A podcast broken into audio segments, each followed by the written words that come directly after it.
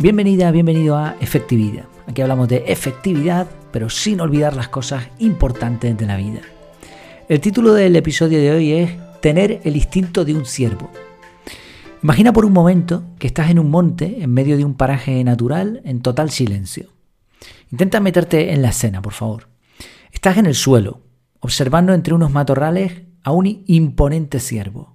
Estará a unos 50 metros de distancia. Entonces, en un movimiento tonto, rompes una pequeña ramita al apoyar la mano derecha para avanzar. El sonido mínimo ha sido suficiente para que el ciervo levante su cabeza, mueva sus orejas en modo radar y tense todos sus músculos. Los próximos segundos son de decisión. El ciervo puede detectarte y salir corriendo, o bien decidir que no hay peligro, agachar la cabeza y seguir pastando con absoluta paz. ¿Has notado lo que ha pasado aquí? El ciervo tiene la capacidad de pasar del modo me ataca un oso y pies para que os quiero al modo paraíso perfecto, me da igual todo. Solo tiene que pensarlo durante unos segundos escasos, decidir y listo. Qué diferentes somos, ¿no? Nosotros no solemos ser tan rápidos para detectar peligros. Somos, al contrario, muy lentos para volver al modo normal. Un susto puede sacarnos de la paz donde estemos y tardamos un buen rato en volver. Y si el evento impactante es más que un susto, puede que tardemos semanas o meses en recuperarnos. Es como si tuviésemos un cerebro extra que no tiene el ciervo, uno no instintivo que nos permite razonar si lo que el cerebro, vamos a poner entre comillas, siervo, tiene sentido o no. Si lo que el cerebro siervo piensa tiene sentido o no. Y esto nos frena, pero también nos convierte en lo que somos, seres racionales con la capacidad de, de pensar inteligentemente, de amar, de sentir. Ahora bien, ¿no te gustaría ser un poco más como un ciervo? Disfrutar del momento, reaccionar con rapidez ante los peligros sin que se conviertan en traumas. Estuve pensando en el tema y creo que hay una solución. Bueno, en realidad es una trampa en el planteamiento. Y, me di cuenta después, ¿eh? o sea, primero aprendí la idea y dije, oye, qué bien poder ser como un ciervo, ¿no?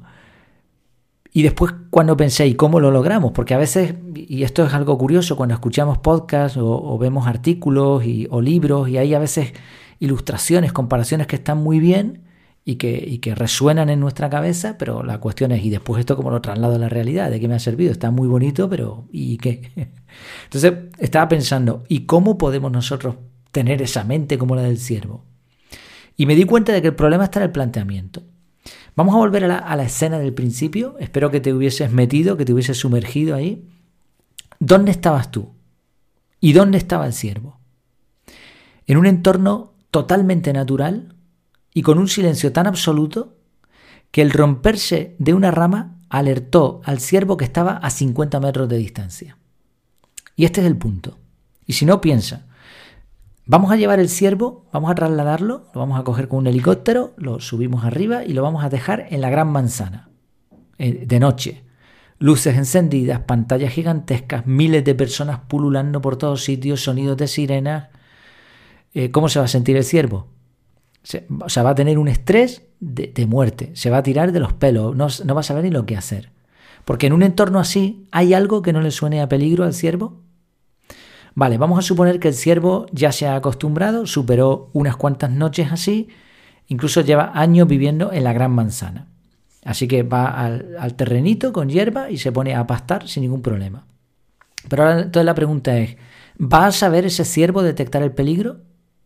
Probablemente no no le va a asustar nada. Ya puedes poner a obreros taladrando el, el asfalto Que, que, no, no, se, no le va a dar igual, porque está acostumbrado a ese sonido, a ese ruido, etc. ¿A dónde quiero llegar con esto?